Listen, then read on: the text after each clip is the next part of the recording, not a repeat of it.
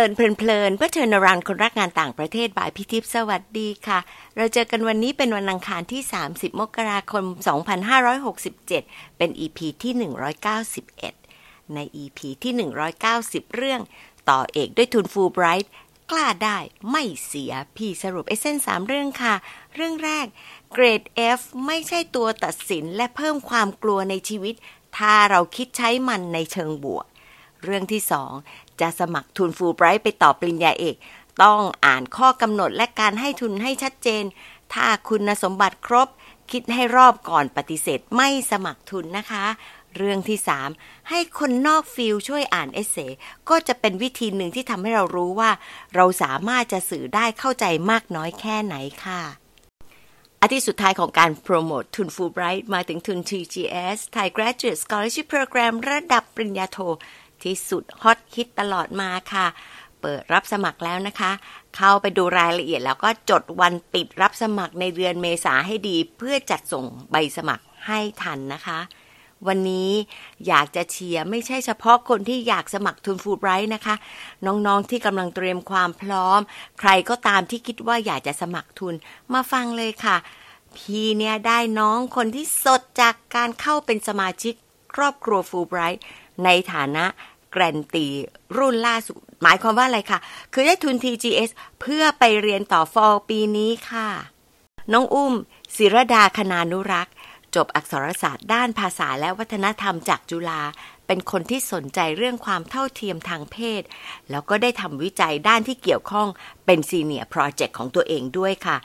การรู้จักตัวเองที่เป็นเคลียร์ทำให้อยากแบ่งปันประสบการณ์ให้สังคม เพื่อที่จะได้รับรู้ แล้วก็เพิ่มความเข้าใจกันและกันได้มากขึ้น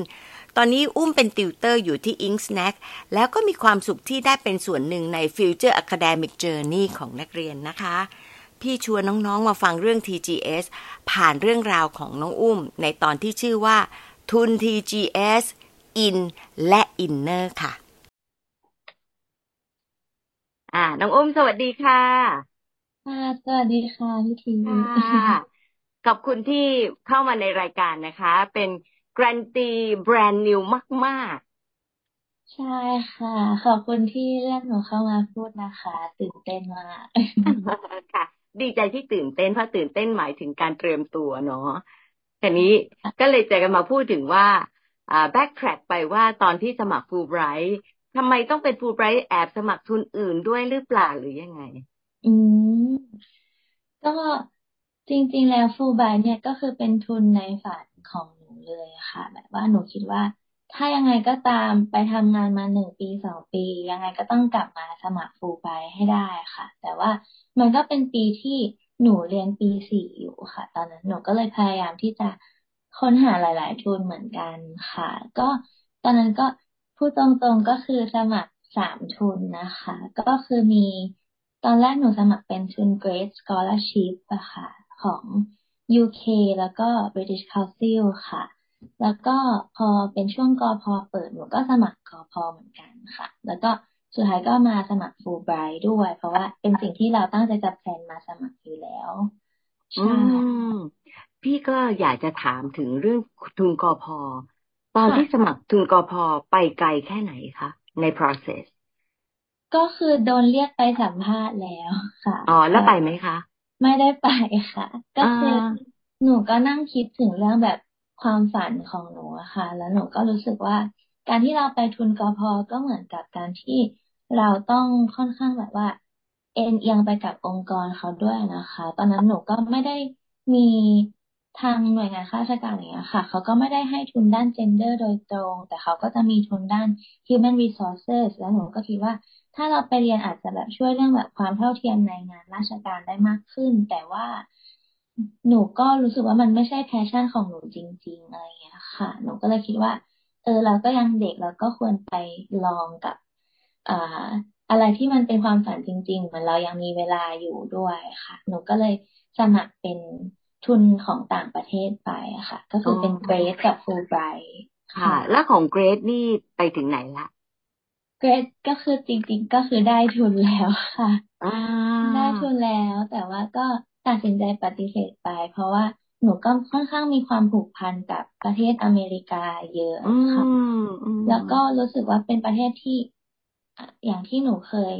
ทำคลิปบอกอะไรจาก ทางโครงการไปนะคะ ก็คือเป็นที่ที่หนูได้เจอ community ที่ทำให้หนูรู้สึกว่าการเป็นตัวเองเป็นเรื่องที่แบบไม่ผิดอะไรอย่างนี้ค่ะก็รู้สึกว่าเป็นประเทศที่หนูผูกพันแล้วก็อยากจะกลับไปเรียนค่ะ ก็เลยสุดท้ายก็เลือกฟูลไบซึ่งเป็นอะไรที่ค่อนข้างเสี่ยงมากเลย เพราะว่าก็ต้องรอผลทั้งแบบว่าจะได้สัมภาษณ์ไหมแล้วว่าจะผ่านสัมภาษณ์ไหมด้วย แต่ก็ เลือกที่จะแบบมาทางนี้เลยค่ะ นี่พี่ขนลุกเพราะอะไรรู้ไหมมันเป็นการตัดสินใจที่เสี่ยงจริงใช่ค่ะ เสี่ยงเพราะยังไม่ได้เรียกเข้าสัมภาษณ์ใช่ไหมยังค่ะ โอ้ว้าวโอเคค่ะ นี่ก็จะเป็นจุดหนึ่งที่คนฟังก็จะได้ได้ดูว่าทำยังไงที่เรา follow passion เนาะนี่ follow passion เป็นๆทั้งที่จะมีทุนอื่นๆด้วย ตอนที่สัมภาษณ์ฟูไบรท์เนี่ยปฏิเสธของเกรซไปแล้วใช่ไหม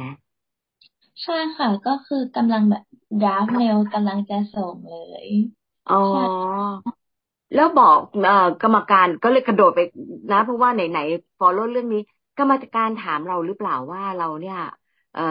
สอบทุนอื่นหรือเปล่าอะไรเงี้ยตอนนั้นกรรมการไม่ได้ถามเลยค่ะถ้าถามจะตอบว่าอะไร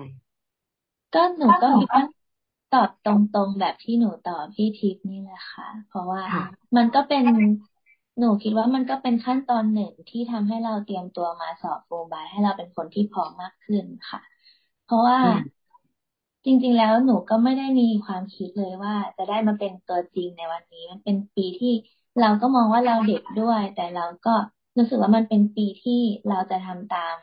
ความต้องการความฝันของตัวเอง หรือสิ่งที่เราอยากเห็นกับประเทศอะไรเงี้ยค่ะ หนูก็เลยเหมือนแบบทุ่มทั้งปีไปเลยกับแบบการสมัครทุนอะไรอย่างเงี้ยค่ะ โอ้โห ทุ่มทั้งปีนี่ใช้เวลาเยอะมากเลยนะ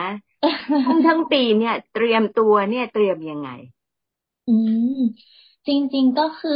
อ่าหนูมองว่าการเตรียมตัวมันก็คือต้องต้องมองตัวเองก่อนค่ะ ว่าที่ผ่านมาเราทำอะไรบ้าง คือ การเตรียมตัวสำหรับหนูก็คือการทำสิ่งที่เราทำทุกๆวันอย่างเต็มที่ด้วยค่ะ อย่างเช่น หนูคิดว่าขั้นตอนแรกเลยคือ มองว่าตัวเองเป็นใครอย่างเช่นหนูตอนนั้นเนี่ยค่ะ ก็คือจะเข้าไปร่วมกันเสมาเสวนาหรือสัมมนาเรื่อง gender equality เยอะมากๆ ในช่วงนั้นทั้งที่แบบเรียนไปด้วยอะไรอย่างเงี้ยค่ะ แล้วก็ตีสิสที่หนูเลือกหนูเลือกทำตอนนั้น ซึ่งก็เป็นตอนที่ตอนเดียวกับตอนที่ต้องเขียน SOP เยอะมากเพราะฉะนั้นตอนนั้นก็จะเป็นขั้นตอนที่หนูบอกว่าเป็นการเตรียมตัวที่ยากที่สุดอะค่ะ เพราะว่าต้อง รู้สึกว่าตอนนั้นหนูเขียนตลอดเวลา ถ้าเกิดว่าหนึ่งอาทิตย์มีเจ็ดวันหนูก็แบ่งเป็นเขียนตีสิทกับเขียน SOP ไปแล้วทุกวันเลย อันนี้เป็นขั้นตอนที่ค่อนข้างยากมากนะคะ แต่ว่าตอนนั้นก็ผ่านมาได้แล้วก็ทำตีสิทเรื่อง media representation of queer women ในประเทศไทยด้วย ก็คือรู้สึกเหมือนเราก็ค้นหาตัวเองผ่านสิ่งที่เราทำมาเรื่อยๆ แล้วก็สุดท้ายก็กลายมาเป็นการสมัครฟูลไบรท์ได้ค่ะ ใช่มันเหมือน เราเตรียมมาด้วยค้นหาตัวเองไปด้วย แล้วก็สุดท้ายก็มาถึง process ที่เราส่งใบสมัครจริงๆนี่ค่ะ เราคิดยังไงกับเเรื่องของเ gender ที่สมัคร คิดว่า Fulbright Welcome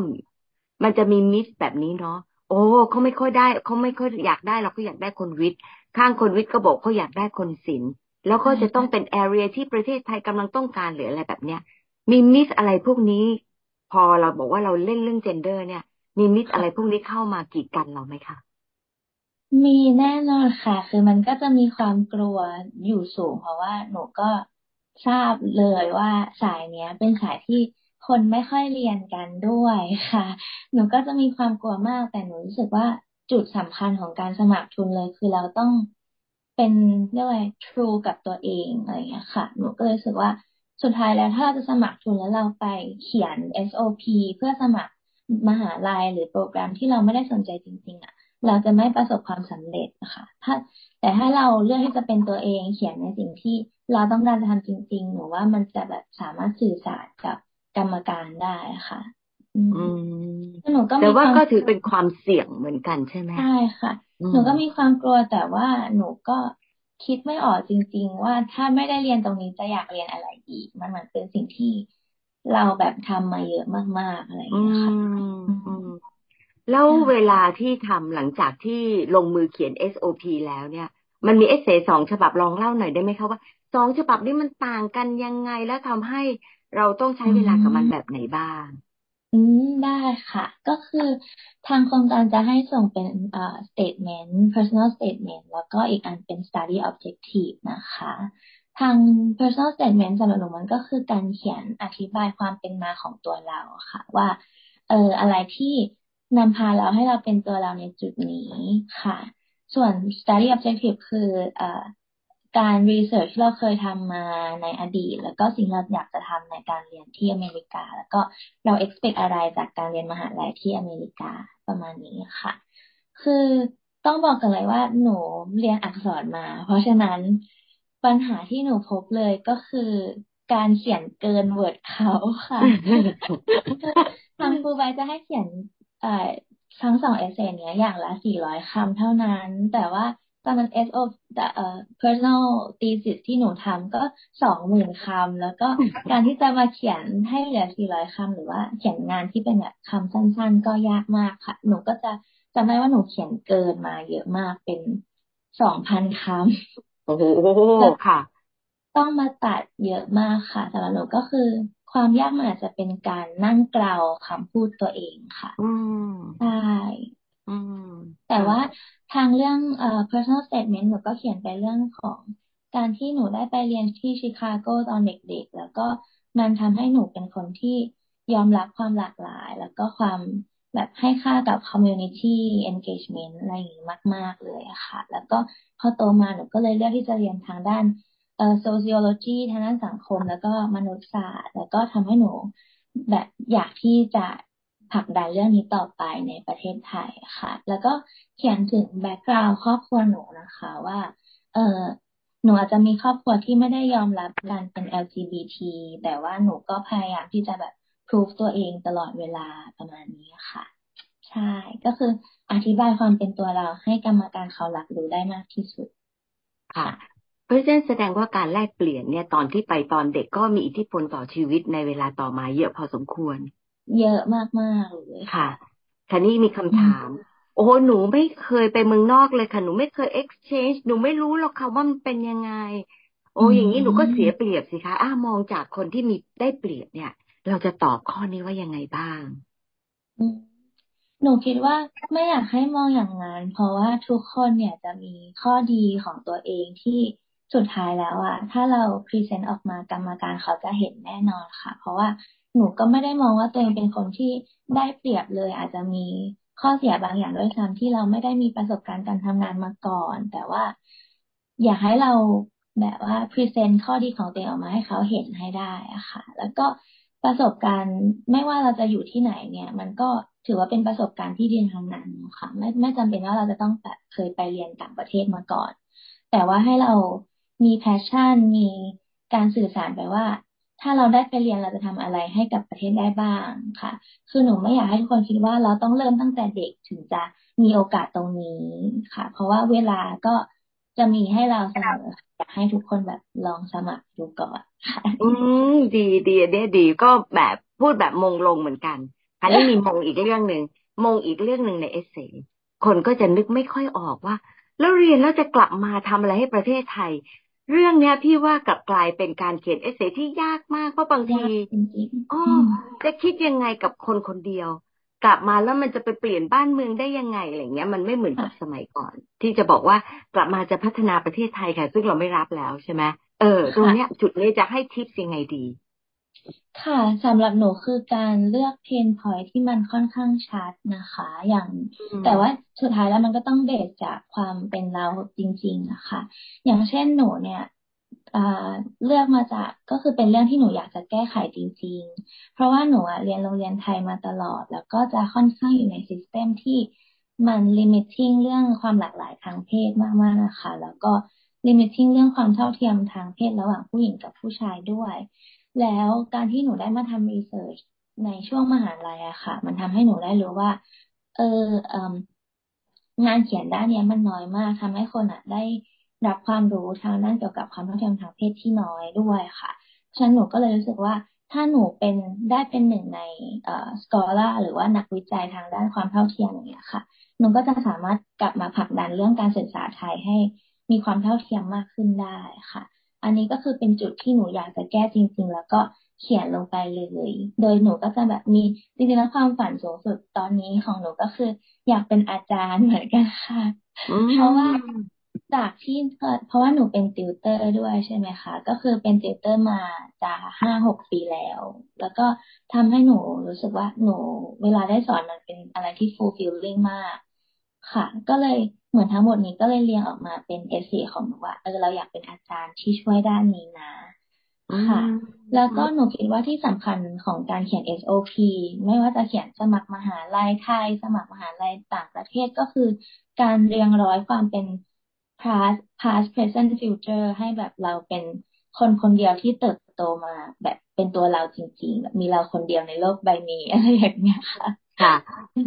พี่ชอบคำว่าเรียงร้อย คือถ้าสมมติว่า past present future คนจะมักจะบอกว่ามันไปตามเวลา แต่มันไม่ใช่ตามเวลาแต่ว่าเรียงร้อยสิ่งที่สำคัญกับชีวิตเนาะอืม ตอนที่ประกาศเข้าสัมภาษณ์เพราะว่าเราไม่มีอะไรอยู่ในตักเท่าไหร่แล้วนะ เพราะเราก็จะปฏิเสธอะไรเงี้ย เรารู้สึกยังไง แล้วเราเตรียมตัวยังไงก่อนเข้าสัมภาษณ์ โหตอนนั้นเตรียมตัวเยอะมากๆเลยค่ะ แล้วก็ตอนที่ได้สัมภาษณ์หนูก็ช็อกไปแล้วเพราะว่า อันนี้คือเกินจากที่คิดมากๆเลยค่ะ ตอนแรกคิดว่า เอออย่างน้อยไม่ได้แล้วก็ได้ลองก็ได้รู้ว่าเราต้องพัฒนาตรงไหน พอได้รับการเลือกเข้าสัมภาษณ์รู้สึกว่า นี่มันเป็นจริงขึ้นมากมากแล้วหนูก็ต้องเตรียมตัวเยอะมากค่ะ เพราะว่าปีหนูเนี่ยเขาก็จะมีการเพิ่มการอัดคลิปวิดีโอส่งไปด้วยค่ะ ราะฉะนั้นหนูก็จะใช้เวลาในการเตรียมสคริปต์เยอะมากเขียนสตอรี่บอร์ดแล้วก็เพื่อส่งเข้าไปแล้วก็หลังจากส่งนะคะ ก็เตรียมสัมภาษณ์ก็คือหนูจะ list คำถามที่คิดว่าจะโดนถามอะค่ะแล้วก็เขียนออกมาประมาณแปดหน้าเลยค่ะ list คำถามแล้วก็เขียนคำตอบที่เราอยากจะตอบแปดหน้าเลย แล้วก็สิ่งที่อยากจะแบบแนะแนะนำผู้สมัครทุนปีต่อๆไปก็คือ ลองอัดคลิปตัวเองพูดดูค่ะ เพื่อดูว่าวิธีที่เราพูดเนี่ย มันแสดงความมั่นใจได้มากแค่ไหน แล้วก็เราพูดเนี่ยดูแบบ comfortable ไหมอันนี้แบบเป็นวิธีที่หนูทำแบบ แบบตลอดเลยค่ะ ใช่ แล้วอัดคลิปนี่อัดหลายหนไหมกว่าจะคิดว่าแบบนี้หลายผลเลยค่ะหลายผลเลยค่ะ แต่มันก็ไม่ใช่เหมือนกันที่เราเข้าไป acting ในห้องนะคะ แต่เหมือนกันที่เราเหมือน ฝึกตัวเองให้ชินกับการได้รับคำถามค่ะ จะได้ตอบได้แบบโฟล์ที่สุดค่ะ แต่ว่าอย่างคำถามหนึ่งพอหนูแบบรู้สึกว่า อันนี้พูดไม่ดีแล้วหนูก็อัดคลิปใหม่เลยเพราะฉะนั้นหนึ่งคำถามหนูจะมีแบบห้าถึงสิบคลิปเลยที่แบบพูดให้แบบเราสบายใจที่สุดค่ะ อ่า แล้วเวลาโฟล์สุดเนี่ย เรากลัวไหมว่ามันกลายเป็นไม่ธรรมชาติมันเหมือนกับว่า เราเตรียมมากเกินไป จุดนี้เราเออใช่คำนึงถึงแค่ไหน หนูก็รู้สึกว่าอย่างน้อยเตรียมตัวไปแล้วก็รู้สึกพร้อมกับตัวเอง เพราะว่าพอเราเข้าไปในห้องสอบ ห้องสัมภาษณ์เราก็ลืมอยู่ดีค่ะเหรอเหรอเราอาจจะลืมคำตอบแต่อย่างน้อยในสมองเราแล้วก็ ได้ฝึกมาแล้ว แล้วก็จะเหมือนฝึกความมั่นใจมากกว่าค่ะพอไปเจอคำถามคำถามมันก็จะไม่ตรงกับที่เราเตรียม แต่เราก็เหมือนเหมือนเทรนวิธีการ relaxation มากกว่า อันนี้เป็นสิ่งที่ good point ค่ะ very good point อยากจะถามค่ะว่า เรารู้ว่าคนที่จะไปสัมภาษณ์เนี่ยมีกี่คน แล้วก็ฟีลอะไรส่องเขามั่งไหมแล้วกังวลไหมส่องแน่นอน ก็คือมองชื่อทุกคนแล้วก็ดูว่า เอ้ยมีฟิลอะไรบ้าง เพราะว่าหนูก็ทราบมาว่า เขาต้องการฟิลที่ค่อนข้างหลากหลายอะไรอย่างเงี้ยค่ะ หนูก็มีความกังวลนิดนึง เพราะว่าทุกคนก็เหมือนว่าดูจะมีประสบการณ์มาแล้วซะส่วนใหญ่ด้วยค่ะ แล้วก็ก็คือมีความกังวลแน่นอน แต่ว่า วันที่กังวลมากๆจริง ๆ ก็น่าจะเป็นวันสัมภาษณ์เลย เพราะว่าหนูก็ไปถึงที่สถานที่นะคะ แล้วก็เดินลงไปเจอ พี่ๆทุกคน แล้วทุกคนก็โตกว่าหนูหมดเลย แล้วก็มีออร่าความเป็นแบบผู้ใหญ่ความเป็นคนเก่งออร่ามันแผ่ออกมามากๆค่ะ ตอนนั้นหนูก็ อืหนูก็เริ่มกลัวแล้ว แต่ว่าหนูก็แบบว่าทักทายทุกคนแล้วก็พยายามทำใจให้นิ่งที่สุดค่ะ แล้วได้ดูคอนเซิร์นเรื่องเวลาที่เราได้รับการสัมภาษณ์ไหม อ๋อ ก็แบบ concern มากๆค่ะ เพราะว่าสัมภาษณ์เนี่ย เวลาน้อยมากนะคะ อืม คิดว่าน่าจะแค่สิบห้านาที แต่ในสิบห้านาทีเราก็ต้อง present ตัวเองให้ดีที่สุดก็เลยค่อนข้างแบบว่า ตอนแรกก็กดดันค่ะ แต่ว่าบรรยากาศห้องสัมภาษณ์จริง ๆ ก็เป็นอะไรที่หนูประทับใจมาก เพราะว่ามันเป็นห้องสัมภาษณ์ที่สบายมากเลยค่ะ คือมันอาจจะคนอาจจะคิดว่าสบายยังไง เพราะว่ามีกรรมการแบบเยอะมาก แต่ว่า ตอนที่เข้าไปมันเหมือนทุกคนเขาพร้อมจะรับฟังเราจริง ๆทำให้เรากล้าพูดค่ะ ก็เลยหนูหนูรู้สึกว่าเป็นประสบการณ์สัมภาษณ์ที่ดีมาก ๆ อืมมีคำถามไหนที่ประทับใจแล้วก็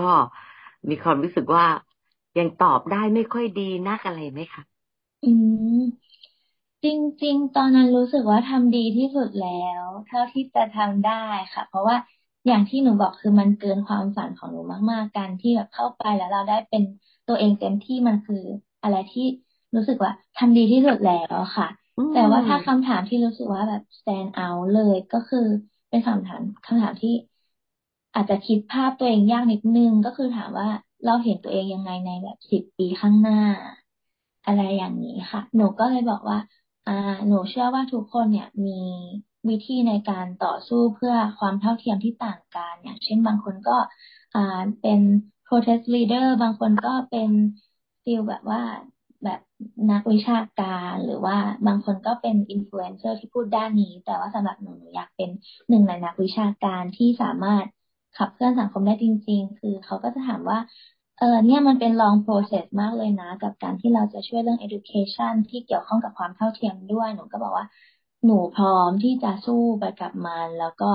หนูก็รู้ว่ามันแบบเป็น long process เพราะว่าหนูก็แพลนที่จะเป็นอาจารย์ก่อน แล้วก็บางทีก็อาจจะเข้าไปสู่ภาครัฐบาลได้ ภาค political ได้ คือแพลนแบบยิ่งใหญ่มาก ซึ่งหวังว่าจะทำได้จริงค่ะ แต่ว่าตอนนั้นก็เป็นสิ่งที่คิดจริง ๆ ใช่ค่ะ แล้วก็คำถามที่อาจจะแบบว่ารู้สึกว่าคิดยากก็คืออาจจะเป็นคำถามว่า ตอนจบการสัมภาษณ์นี้อยากจะถามอะไรกรรมการไหม อันนี้เป็นคำถามที่ ทุกคนอาจจะไม่คาดหวังว่ามันยากแต่ว่า จริง ๆ แล้วมันคิดยากมากๆค่ะ หนูก็เลยตอบไปว่า อยากถามว่าแบบฟูไบรท์ต้องการคุณลิตี้ไหนในผู้สมัคร แล้วหนูมีคุณลิตี้นั้นไหมโอ้ดีจังถามไปตรงๆเลยค่ะ แล้วก็กรรมการก็ยิ้มขำกันเลยรู้สึกว่า เอ้ยเป็นบรรยากาศที่ดีจังแบบว่า บางทีหนูก็กลัวว่า มันจะออกมาแนวแบบมั่นใจเกินไปไหมแต่หนูสงสัยจริง ๆ ว่าหนูแบบมีสิทธิ์ไหมหนูก็เลยถามอะค่ะ ใช่ตอนนั้นก็ก็รู้สึกว่าเป็นบรรยากาศที่ดีแล้วก็แต่กรรมการยิ้มแล้วไม่ตอบเหรอ ตอบค่ะตอบอะตอบว่าอะไร กรรมการตอบว่าตอบว่าต้องการต้องการคนที่มีความมั่นใจแบบว่า exude confidence แล้วก็มีความที่มีความพร้อมที่จะอยากกลับมาช่วยประเทศจริงๆอะไรเงี้ย ค่ะ แล้วก็เขาก็บอกว่าแบบเธอก็ดูเป็นคน confident อยู่นะหนูก็เลยสบายใจนิดนึงแล้วก็จบการสัมภาษณ์ค่ะอ๋อก็เป็นการสัมภาษณ์ที่ออกมาอย่างมีความสุขนะคะใช่ค่ะ ก็เหมือนเหมือนเราภูมิใจกับตัวเองมามาแล้วตั้งแต่แบบอุ้ยผ่านเข้ารอบพอได้สัมภาษณ์ก็เลยรู้สึกสบายใจมากๆค่ะ อ่าค่ะ แล้วตอนประกาศนะคะ เราเอ่อก่อนหน้านั้นคง restless พอสมควร พอประกาศแล้วเป็นยังไงบ้าง รู้ผลโห ตอนนั้นก็คือหนูเดินอยู่บนทางเชื่อม BTS ค่ะ แล้วก็มีพี่เขาโทรมาบอกว่าแบบน้องศิรดาใช่ไหมคะว่า แบบผ่านแบบได้รับคัดเลือกรับทุนนะคะ แล้วหนูก็ กรีดออกมาเลยค่ะกรีดออกมากลาง VTS สยามเลยค่ะ แล้วก็เอ้ยขอบคุณมากเลยค่ะ แล้วก็โทรหาคุณแม่เป็นอย่างแรกคือค่อนข้างเซเรียลมาก เพราะว่าสำหรับหนูตอนนั้นก็คือคุยได้สัมภาษณ์แล้วแค่นี้ก็คือพอใจแล้วสำหรับเราแบบอย่างน้อยก็ได้ลองเนาะอะไรเงี้ย พอได้รับผลรู้สึกว่าเฮ้ยเป็นไปได้ยังไงจนตอนนี้ก็คือยังแบบไม่เชื่อเลยค่ะว่า เฮ้ยได้เป็นได้เป็นนักเรียนทุนครูไบด้วยอะไรเงี้ยค่ะเกินจริงมากๆค่ะ ก็ดีใจด้วยจริง ๆ ค่ะ เพราะว่าอยากจะได้คนที่มุ่งมั่นแล้วก็ตั้งใจเนาะอะคราวนี้พอมาถึงปุ๊บเนี่ย สิ่งที่บางคนจะไม่ได้เตรียมพร้อมก็คือเขาไม่ได้รู้ว่าถ้าไปมหาวิทยาลัยแพงมากเนี่ย ฟูไบรท์ไม่ได้ให้ทุนเต็มใช่หรือเปล่าค่ะ อธิบายตรงนี้นิดนึงค่ะเรื่องทุน ใช่ค่ะ ก็คือทางฟูไบรท์นะคะ เขาก็จะให้เงินมาเป็นจำนวนหนึ่งก้อนนะคะ ปีแรกก็จะให้ประมาณสามหมื่นห้าดอลลาร์ใช่ไหมคะ แล้วก็อีกพอเป็นปีที่สองเขาก็จะเป็นเหลือครึ่งหนึ่งก็คือประมาณหมื่นเจ็ดนะคะ เป็นจำนวนเลขกลมๆไปก่อนอะอันนี้ก็คือพอเราการที่เราเลือกมหาลัยที่แพงมากเกินไปเนี่ย แน่นอนว่าค่าเทอมมันจะต้องเกินกับจำนวนทุนที่ เขาให้อยู่แล้วอันนี้หนูก็หนูก็รู้รู้เลยค่ะ แต่ว่าหนูก็ยังเลือกฟูลไบอยู่เพราะว่ามันเป็นโอกาสที่ดีมาก มันจะได้เจอกับคนที่หลากหลายที่เป็นอินสปิเรชันให้เราอีกเยอะเลยค่ะ แล้วก็แต่ว่าหนูรู้สึกว่าฟูลไบร์เนี่ยเขาจะช่วยเหลือเราเยอะมาก ๆ อย่างเช่น การที่เขาให้ IIE เนี่ยช่วยสมัครมหาลัยให้ IIE ก็จะช่วยขอทุนจากมหาลัยที่เขาจะสมัครให้อีกค่ะ ซึ่งอันนี้หนูรู้สึกว่าเป็นอะไรที่ค่อนข้างคุ้มมากเลย เพราะว่า เราก็จะเหมือนได้ไปช่วยกับได้ตั้งใจเรียนมากขึ้นด้วยจากแบบข้อจำกัดของทุนต่างๆ ของมหาลัยอีกรอบนะคะแต่ว่าก็คือหนูรู้สึกว่า มันไม่ใช่ข้อเสียเลยอะค่ะ แต่ว่าเป็นเหมือนอะไรที่ทำให้เราได้พยายามมากขึ้นด้วยค่ะ แล้วก็เรื่องมหาลัยเนี่ย หนูเชื่อว่า IIE กับ Fulbright เขาก็เลือกที่เหมาะกับเราที่สุดแล้วนะคะ เพราะว่าเขาก็จะแจ้งเลยว่า มหาลัยเนี้ยเป็นมหาที่สุดอยู่ financially academically คือเขาพิจารณาให้เราละเอียดมากจริงนะคะหนูก็เลยไม่ได้กลัวเลยว่าเออจะเป็นมหาลัยที่แบบ ไม่ใช่ Harvard อะไรยี้ไหมเพราะว่าตัวหนูเองก็ไม่ได้อยากจะไปแบบว่า Ivy League หรืออะไร แค่อยากแบบว่า ไปเรียนเพิ่มความรู้เฉยๆค่ะอ่าไหนๆนะทำไมชื่อมหาวิทยาลัยไม่ได้เป็นส่วนสำคัญของชีวิตของน้องอุ้มล่ะ เพราะว่าหนูเชื่อว่ามหาลัยที่เมีกาคุณภาพมันค่อนข้างสูงอยู่แล้วค่ะ แล้วก็วิธีการเรียนก็ค่อนข้าง challenging กว่าการเรียนที่ไทยเยอะ เพราะฉะนั้นไม่ว่าจะมหาอะไรมหาลัยอะไร เราก็จะได้แบบพัฒนาตัวเองแน่นอนนะคะ แล้วก็ส่วนใหญ่แล้วหนูจะไม่ได้ดูแค่ชื่อมหาลัยค่ะ แต่หนูจะดูว่ามันเป็น research university ไหม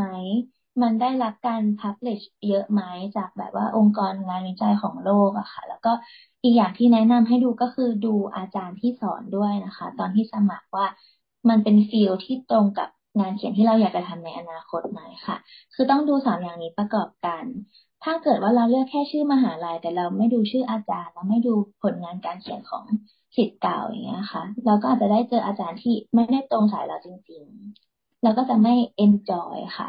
สำหรับหนูก็คือเน้นการทำงานร่วมกับอาจารย์ท่านอื่นด้วย แล้วก็เน้นว่าเป็นเมืองที่เราจะแฮปปี้ไหมด้วยค่ะ ก็เลยไม่ได้มองว่าชื่อมหาลัยสำคัญ เท่ากับความสุขที่จะไปเรียนประมาณนี้อืมดีจังอ่าตอนนี้เห็นว่ายังไม่ได้มหาวิทยาลัยนะคะ กังวลไหมก็กังวลอยู่ค่ะ แต่ว่าก็เชื่อว่า IIE จะช่วยเราสมัครแล้วก็ ทำให้เราได้ตามที่แบบเราต้องการนะคะ ค่ะ ลองบอกว่าที่ IIE สมัครให้เราสี่แห่งมีอะไรบ้างค่ะเผื่อน้องๆก็อยากจะรู้ อืมได้ค่ะ ก็คือที่แรกนะคะ ก็คือ Loyola University at Chicago แล้วก็ University at Albany New York นะคะ แล้วก็เป็นอ่า Arizona State University and finally Kansas State University ค่ะ ใช่ ทั้งหมดนี้ก็ รู้สึกว่าพอใจกับช้อยที่เขาให้มาค่ะค่ะ เพราะว่าสาขาเจนเดอร์ก็ไม่ได้มีเปิดสอนหลากหลายมากนักใช่ไหมคะ ค่ะ โอเคท่านี้คำถามสุดท้าย สิ่งที่เป็นเป็น challenge ของ Fulbright ที่ผ่านมาคือ คนที่ eligible ไม่มาเชียร์ให้คนที่ eligible บอกทุกอย่างเขาไม่ได้ require เยอะเลยมาเถอะอาจจะเชียร์ยังไงคะ ได้ค่ะ หนูรู้สึกว่าอยากให้ทุกคนมาลองสมัครทุนฟูไบนะคะ เพราะว่าเป็นทุนที่เขา support ให้เราได้เป็นตัวเราจริง ๆ ค่ะ อย่างเช่น หนูรู้สึกว่าการที่หนูสมัครทุนเนี่ย มันไม่ใช่แค่ กรรมการเขาเลือกเรานะคะ แต่เขาอะเลือก social cause ที่เราอยากจะผลักดันด้วย แปลว่าอย่างเช่นของหนูนะคะ ก็คือด้านความเท่าเทียมทางเพศ หรือการยอมรับความหลากหลายทางเพศในไทย ก็ เป็นเรื่องที่รัฐบาลอเมริกาและไทยกำลังสนับสนุนอยู่หนูก็เลย รู้สึกว่ามันเป็นอะไรที่ fulfilling จังเลยว่าเขาไม่ได้เลือกแค่เราแต่เขาเลือกที่จะพัฒนาสังคมด้านนี้โดยที่มีเราไปเป็น delegate นะคะ อยากให้ทุกคนมองว่าไม่ว่าความฝันของคุณจะเป็นอะไร แต่ว่าถ้าเรามี passion กับมันจริงๆ เราจะถูกมองเห็นแน่นอน ค่ะ ก็เลยอยากให้ทุกคนแบบมาลองสมัครดูนะคะ บางทีมันก็เป็นเรื่องที่น่ากลัวมากแล้วสำหรับหนูมันก็ รู้สึกเกินตัวมาก ๆ เลย แต่มันก็เป็นจริงได้ เพราะฉะนั้นอยากให้เราแบบ be true to yourself be true to your dream นะคะ แล้วก็อย่างอีกอย่างที่หนูอยากจะแบบ leave ไว้ก็คือให้ทุกคนกล้าที่จะ take the leap of faith หรือว่ากล้าที่จะก้าวข้ามผ่าน limitation ของตัวเอง แล้วก็กระโดดสู่อะไรที่แบบเป็นความจริงของเราเนี่ยค่ะ เป็นสิ่งที่เราต้องการจะทำเพื่อสังคมค่ะ ใช่โอ้โห ก็เป็น aspiration ที่สวยงามมากเลย ก็พอฟังปุ๊บ ก็นี่พี่ขนลุกนะ เพราะว่าพี่มีความรู้สึกว่าถ้าพูดในสไตล์แบบนี้ปุ๊บเนี่ยแน่นอนว่ากรรมการจะต้องชอบจริง ๆ เพราะว่ามันแสดงความเป็นตัวเองใช่ค่ะ แล้วก็รู้ว่าผ่านมาเยอะมากกว่าจะมาถึงจุดนี้นะคะ อีกนิดเดียวว่าจุดไหนใน process ที่ประทับใจที่สุด อืมหนูคิดว่าจริงๆแล้วประประทับ ประทับใจช่วงการสมัครทั้งหมดเลยพราะรู้สึกว่าเห็น improvement ของตัวเองชัดมากอะค่ะ แบบ จากที่เราเป็นเด็กปีหนึ่งถึงปีสามก็ โอเค เป็นติวเตอร์ เป็นนักเรียนเล่นสนุก แต่ว่าปีสี่ของหนูเนี่ย คือการที่เรามาจริงจังกับชีวิตจริง ๆ แล้วก็แบบหาตัวเองว่าเราจะพัฒนาด้านไหนได้บ้างจริงๆนะคะแล้วก็ส่วนที่ชอบที่สุดของการสมัครฟูลไบรท์ก็คือ แน่นอนว่าเป็นการสัมภาษณ์นะคะเพราะว่ารู้สึกเหมือนเราได้ ไปคุยกับคนที่เขาอยากจะรับฟังเราจริง ๆ แล้วก็เชื่อมั่นใน passion ของเรามาก ๆ ก็ไม่อยากให้ทุกคนกลัวการสัมภาษณ์ถึงมันจะน่ากลัวจริง ๆ แต่ว่ามันจะเป็นขั้นตอนที่เรารู้สึกดีแน่นอนค่ะ ค่ะ ขอบคุณมากนะคะน้องอุ้มได้อะไรเยอะมากพี่ enjoy มากค่ะ ขอบคุณค่ะค่ะสวัสดีค่ะสวัสดีค่ะ ขอบคุณน้องอุ้มมาก ๆ ที่มาคุยให้ฟังอย่างจุกจุก พี่ก็จะหยิบมาคุยย้ำแค่สามประเด็นนะคะ ประเด็นแรก พออุ้มพูดถึงทุนฟูไบรท์ว่าเป็นทุนในฝัน พี่นะดีใจมากเหมือนเป็นเจ้าของทุน ที่จริงรู้สึกดีที่ผู้สมัครรักใคร่ทุนฟูไบรท์ขนาดนี้ค่ะอะไรที่เราใฝ่ฝันเราก็จะพยายามไขว่คว้าใช่ไหมคะ ยิ่งบวกกับความอินเรื่องเป็นตัวเราทำให้น้องอุ้มเลือกไปเรียนด้าน gender studies เป็น passion ของตัวเองค่ะ ทุนฟูไบรท์ก็ยิ่งเหมือนความมหัศจรรย์ของชีวิต เพราะว่าทุนเปิดกว้างให้กับน้องๆ แทบทุกสาขานะคะ น้องๆ คะ ไม่ใช่ว่าพอพี่พูดแบบนี้ บางคนก็ take it serious แล้วก็ literal มาก จะเอาเรื่องความเป็นทุนในฝันไปใส่ในเอเซนะคะ ช้าก่อนค่ะ อย่างน้องอุ้มเขามีเหตุผลที่หนักแน่น support ไว้นะคะ พี่อึ้งและทึ่งกับความกล้าเสี่ยงของน้องอย่างมาก ได้ทุนจาก British Council ชัวชัวก็สละสิทธิ์ ได้ทุนกอพอก็ไม่เอา ทั้งทั้งที่ทุนฟูไบรยังไม่ประกาศผล แล้วถึงแม้ว่าอาจจะอยู่ในขั้นตอนที่ผ่านการสอบสัมภาษณ์ แต่เราไม่มีทางมั่นใจมาก ๆ ได้ว่ากรรมการจะเลือกเรานะคะ อย่างนี้แหละค่ะ เหตุผลประกอบกับการพูดว่าเป็นทุนในฝันของจริง ถามแล้วตอบได้ชัดเจนจากความอินค่ะ พอย้อนกลับไปคุยถึงขั้นตอนการเตรียมสมัครและการสอบสัมภาษณ์ พี่ได้ประเด็นที่สองอย่างนี้เลยค่ะ กลัวได้แต่ be true to yourself เลยนะคะ เริ่มจากการที่น้องอุ้มหาตัวเองเจอ แม้กลัวว่าด้าน gender studies เป็นสาขาที่ไม่ค่อยมีคนไปเรียน แต่เมื่อยืนยันกับใจตัวเองว่าเป็นด้านที่อยากไปจริง ๆ ก็หมายความว่าเรามีเป้าหมายเท่ากับว่าเรามีของให้เขียน จะได้เดินหน้าต่อ เพราะยังมีด่านอื่นๆ รออยู่ค่ะ ด่านแรก คือการเขียนเอเซให้ไม่เกิน 400 คำ ซึ่งเป็นความท้าทายของผู้สมัครส่วนใหญ่เลยค่ะ น้อยไปก็ขาดสาระสำคัญที่แสดงความเป็นเรา แต่ถ้ามากกว่า 400 คำ จะอัปโหลดไฟล์ไม่ได้นะคะทำตามที่น้องอุ้มพูดเลยค่ะ เขียนให้ได้ draft แรก น้องอุ้มเขียนไป 5 เท่าคือได้ตั้ง 2,000คำ แต่ได้ประเด็นหลักๆนะคะ ที่ตัวเองคิดว่าอยากใส่เพื่อสื่อความให้กรรมการรู้จักความเป็นอุ้ม pain point ด้าน gender ที่น่าสนใจ และภาพอนาคตที่จะให้ประเทศ พี่เห็นด้วยนะคะว่า draft แรกยากสุด แต่ใส่ไปเถอะค่ะ แล้วค่อยๆ มาเกลาเอา ง่ายกว่าเยอะ แต่บางคนก็บอกว่า เขียน draft แรกเราไม่ชอบมาก delete เลยค่ะ ไม่มีปัญหา แล้วเราก็ค่อยเขียนใหม่ก็ได้ แต่มันมีแน่นอนที่จะต้องมีแก่นบางประเด็นเหลือไว้ให้เขียนใหม่นะคะ อย่าลืมปล่อยพลัง inner ให้ออกมาเป็นตัวหนังสือให้ได้ ด่านต่อมาก็คือการเตรียมตัวเพื่อสอบสัมภาษณ์ เราอาจจะต้องเตรียมกับสองสถานการณ์ เรามักจะพูดถึงการเตรียมคำตอบที่จะให้กรรมการอย่างน้องอุ้ม ถึงขนาดอัดคลิปเพื่อฝึกความมั่นใจพี่ว่าดีมาก แล้วก็จัดเต็มจริง ๆนะคะ อีกสถานการณ์ก็คือ หน้าห้องสอบสัมภาษณ์ อาจจะเจอคนที่เราคุยด้วย แล้วก็ทำให้รู้สึกว่า อุ้ยทำไมเก่งจังเลย แล้วก็สำหรับบางคนเนี่ยก็อาจจะลดความมั่นใจแล้วก็เพิ่มความกังวลเข้าไปอีก ไม่เป็นผลดีต่อการสอบสัมภาษณ์นะคะ น้องอุ้มเองก็ไม่ใช่ว่าจะมั่นใจมาก บอกว่าตัวเองไม่มีประสบการณ์เพราะเพิ่งเรียนจบ แต่คิดบวกไปอีกแบบค่ะ การได้ทุนฟูลไบรท์เกินฝัน และไม่กดดัน พี่ว่าจุดหนึ่งที่น้องๆ เนี่ยลองใช้ได้ โดยเฉพาะน้องๆ ที่เพิ่งจบ หรือยังไม่ค่อยแน่ใจว่าพร้อมต่อการสอบ แต่ได้เข้ารอบสัมภาษณ์มันฟลุกจังเลยอะไรอย่างเงี้ยค่ะพอเราลดความคาดหวังแล้ว สนุกแล้วก็อินไปกับประสบการณ์นี้เต็มที่ มันจะเพิ่มความเป็นตัวของตัวเอง ที่ทำให้ present ต่อหน้ากรรมการได้ดีขึ้น ตามที่ฝึกซ้อมไว้ค่ะ ประเด็นสุดท้ายคือวันที่รอคอยและแรงสนับสนุนที่คุ้มค่า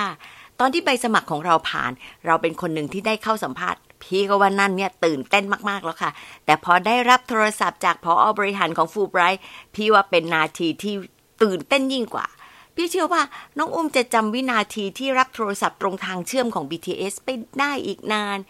ติดตอนที่อยากกรี๊ดคงไม่สามารถจะกรี๊ดได้เต็มที่เท่านั้นแหละค่ะ พี่ก็นึกถึงคุณแม่ด้วยนะคะ คงจะปลื้มใจภูมิใจ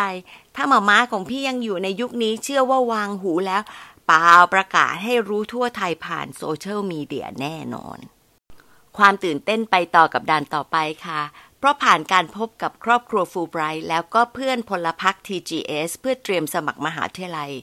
ฟูไบรท์ไทยแลนด์จะยิ่งเหมือนเพื่อนสนิทที่จะคอยดูแลนะคะ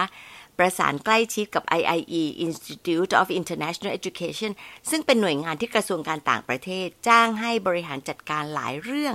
รวมทั้งการสมัครที่ต้องให้ตรงกับน้องๆ TGS มากที่สุด น้องๆแต่ละคนไปสมัครเอกก็ได้ แต่ถ้าผ่าน IIE ไม่เสียค่าสมัครนะคะ ก็จะเป็นตัวช่วยที่ดีที่เหมาะมาก ถ้าเป็นสาขาที่ไม่ค่อยเปิดสอน หรือมหาวิทยาลัยบางแห่งที่เราอยากจะเป็นตัวเลือกเผื่อไว้เป็น cushion ค่ะเส้นทางเดินตามทุน TGS ของน้องอุ้มจะมีต่อไปอีกหลายด่าน แล้วก็ทุกด่านคือการลงทุนลงแรงตามความอินของตัวเอง การมาถึงจุดนี้ของทุนฟูลไบรท์จะหนุนให้ยิ่งเห็นโอกาสที่มหาวิทยาลัยเป้าหมาย อยากจะ welcome น้องๆ เพราะรู้ว่าน้องๆได้ผ่านการคัดเลือกอย่างเข้มข้นแล้วค่ะ ในบางสาขาอย่างของน้องอุ้มพี่เชื่อว่า จะมีองค์กรหรือแม้มหาวิทยาลัยเองในอเมริกา ก็มีทุนสนับสนุนเพิ่มเติมแน่นอน ไม่มีอะไรได้มาโดยง่าย แต่ถ้าไม่สมัครไม่มีทางได้ทุนอะไรเลยค่ะ และไม่ได้ลองมองหาเรื่องที่อินและการมีอินเนอร์ ยิ่งยากเข้าไปใหญ่เลยนะคะ สมัครทุน TGS เลย เปิดรับสมัครแล้วตั้งแต่วันที่ 9 มกราแล้วก็จะปิดในวันที่ 30 เมษายนเวลา 23.59 น ตามเวลาในไทยนะคะ อย่าลืมว่าถ้าทุกคนชะล่าใจไปส่งในช่วงใกล้เที่ยงคืน ระบบก็อาจจะแจมแล้วก็อดส่ง ใบสมัครดีๆ ที่เตรียมไว้ จะกลายเป็นใบปลิวค่ะ มารีเฟล็กกันเลยค่ะหนึ่งเรื่องที่ทึ่งในตัวน้องอุ้มคืออะไร เพราะอะไร เราจะตั้งหลักยังไงดี ถ้าตั้งใจแล้วว่าจะสมัคร TGS ในปีนี้ หรือปีต่อๆไป ขอบคุณที่ตามฟัง แล้วพบกันวันอังคารหน้านะคะ สวัสดีค่ะ